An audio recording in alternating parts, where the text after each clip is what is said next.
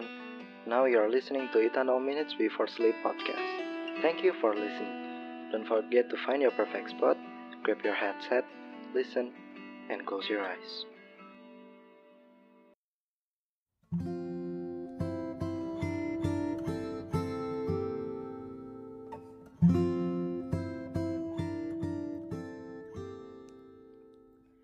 Udah lama banget ya rasanya pandemi segila ini. Bahkan lebih gila dari berita bahwa Liverpool berhasil buka puasa juara dari kancah bergengsi di Premier League. Gue sendiri juga ngerasa gue waras gak sih?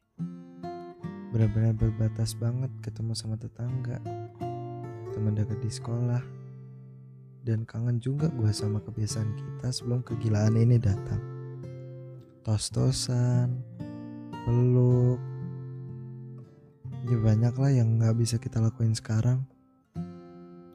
Semua harapan, semua keinginan yang terbesit di masa-masa gila ini rasanya lebih berge, ber, bergejolak ya nggak tahu kenapa, meledak-ledak gitu loh. Ingin segera terjadi, ingin segera terwujud. Kamu ngerasain juga nggak? Kalau gue sih ngerasain. Wajar aja sih dengan dikurungnya kita kemarin dengan waktu sedemikian panjang, pasti membuat kita berpikir dan merasakan banyak hal. Tak lain dan bukan adalah luka. Gue ingin sedikit bercerita tentang pengalaman uh, insecure gue sendiri.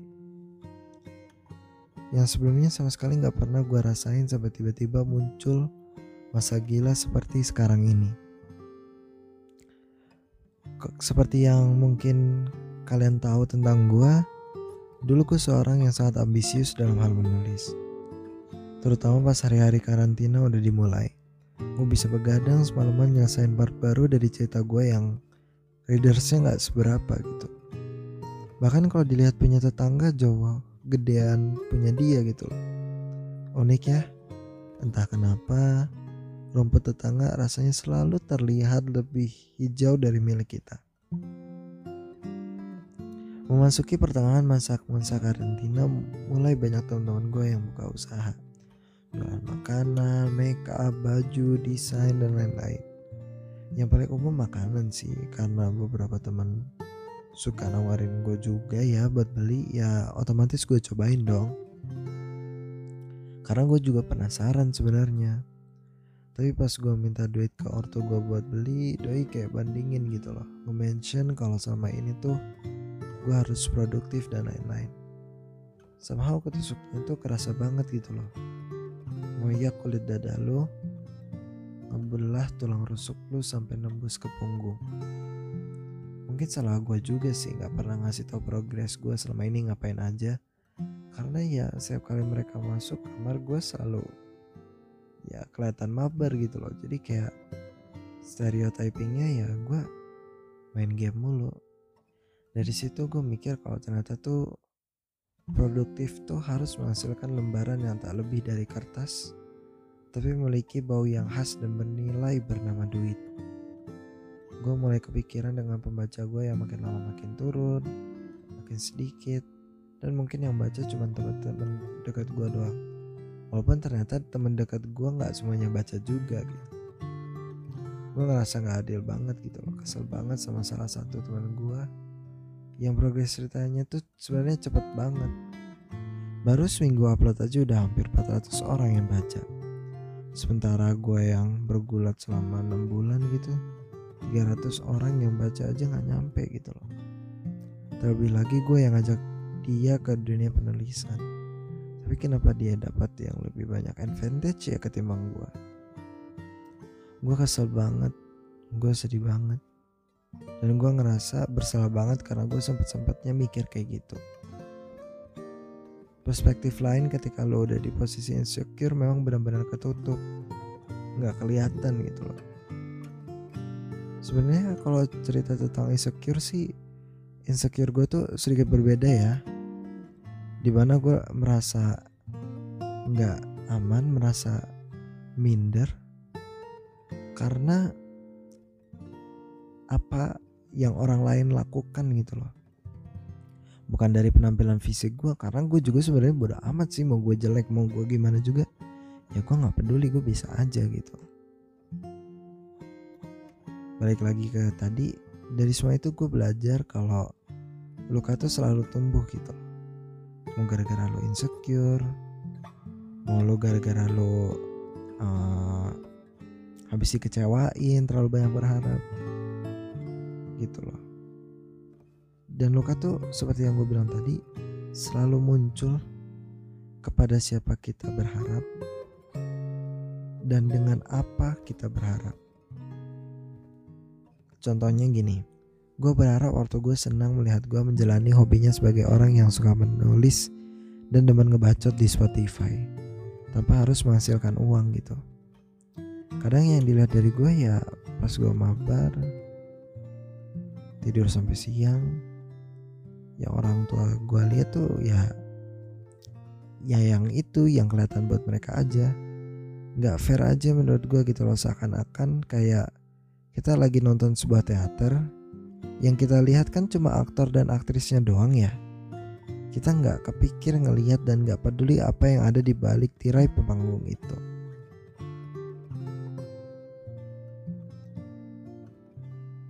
ada beberapa hal lagi yang sebenarnya mengganggu gue ketika pandemi ini datang. Gue merasa kalau belakangan ini gue tuh nggak ke mana-mana gitu loh.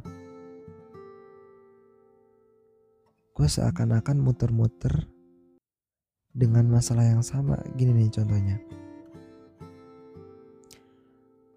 Lu lagi ada masalah nih lu lagi ada masalah entah itu tentang apa ya masalahnya dan lu memutuskan untuk naik kereta.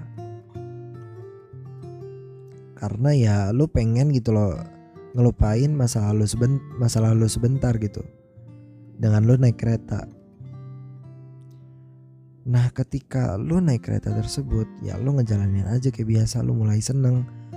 Misalnya lu ngobrol sama penumpang yang di sebelah kursi lu lu ngerasain makanan kereta yang enak atau mungkin hal lain yang menyenangkan gitu loh selama lu di kereta. Tapi ternyata ketika lu turun dari kereta tersebut lu justru rasanya tuh keretanya tuh cuma muter-muter doang gitu loh. Karena lu turun di tempat lu turun di stasiun lu naik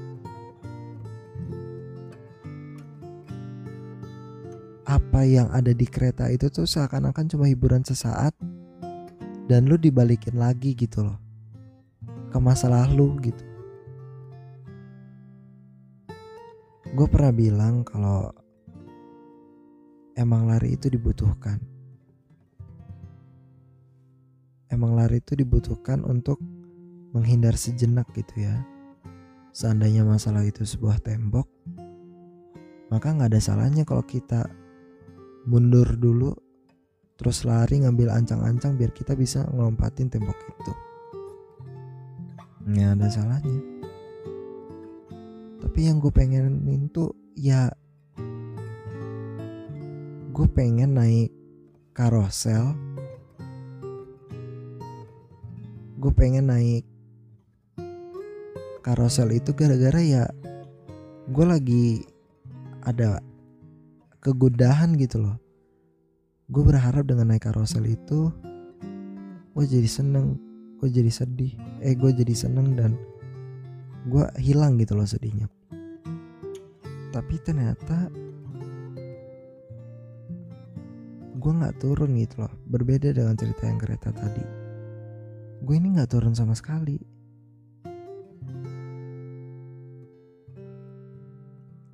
cuma diajak muter-muter gitu loh.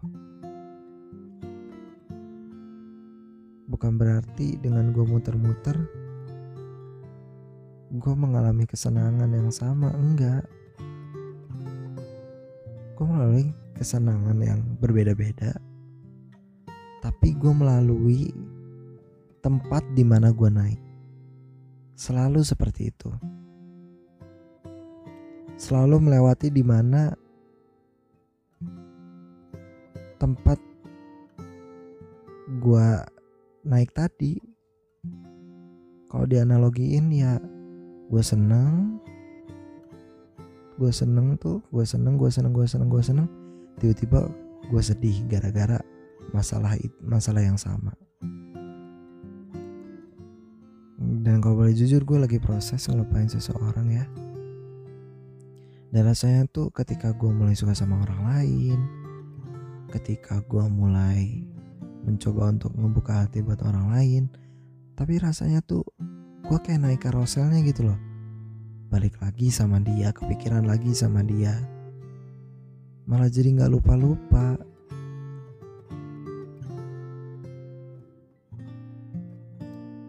Gak ada yang sebenarnya bisa lo lakuin ketika lo menghadapi kondisi seperti ini selain nunggu sih. Nunggu antara karosel itu berhenti gara-gara habis akinya atau gara-gara arena bermainnya tuh mau tutup gitu loh akhirnya terpaksa dimatiin. Tapi ya gue nggak tahu ya kapan akinya bakal habis kapan permainannya bakalan selesai. Gue nggak tahu gue udah diajak muter-muter tuh sampai rasanya tuh gue udah mual gue udah enak gue udah pusing gue udah muntah berulang kali di karoselnya. Tapi gue nggak bisa turun cuy. Gue tetap berada di siklus itu gitu loh. Dan gue nggak tahu kapan siklus ini tuh selesai.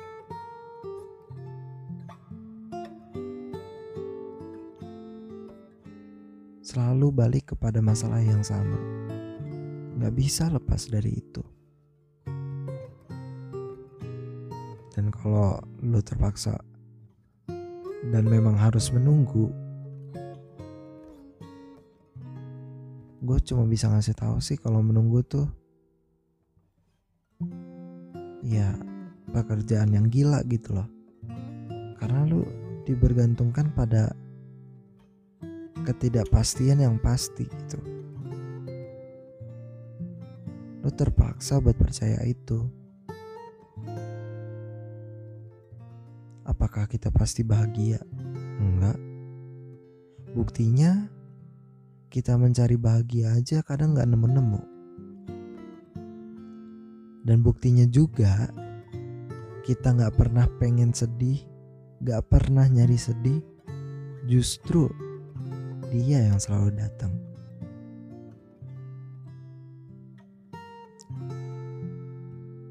Nggak ngerti cuy. Kenapa apa yang kita kejar dia lari, apa yang kita cari malah sembunyi gitu? Gue nggak ngerti kenapa selalu begitu gitu loh. Selalu seperti itu.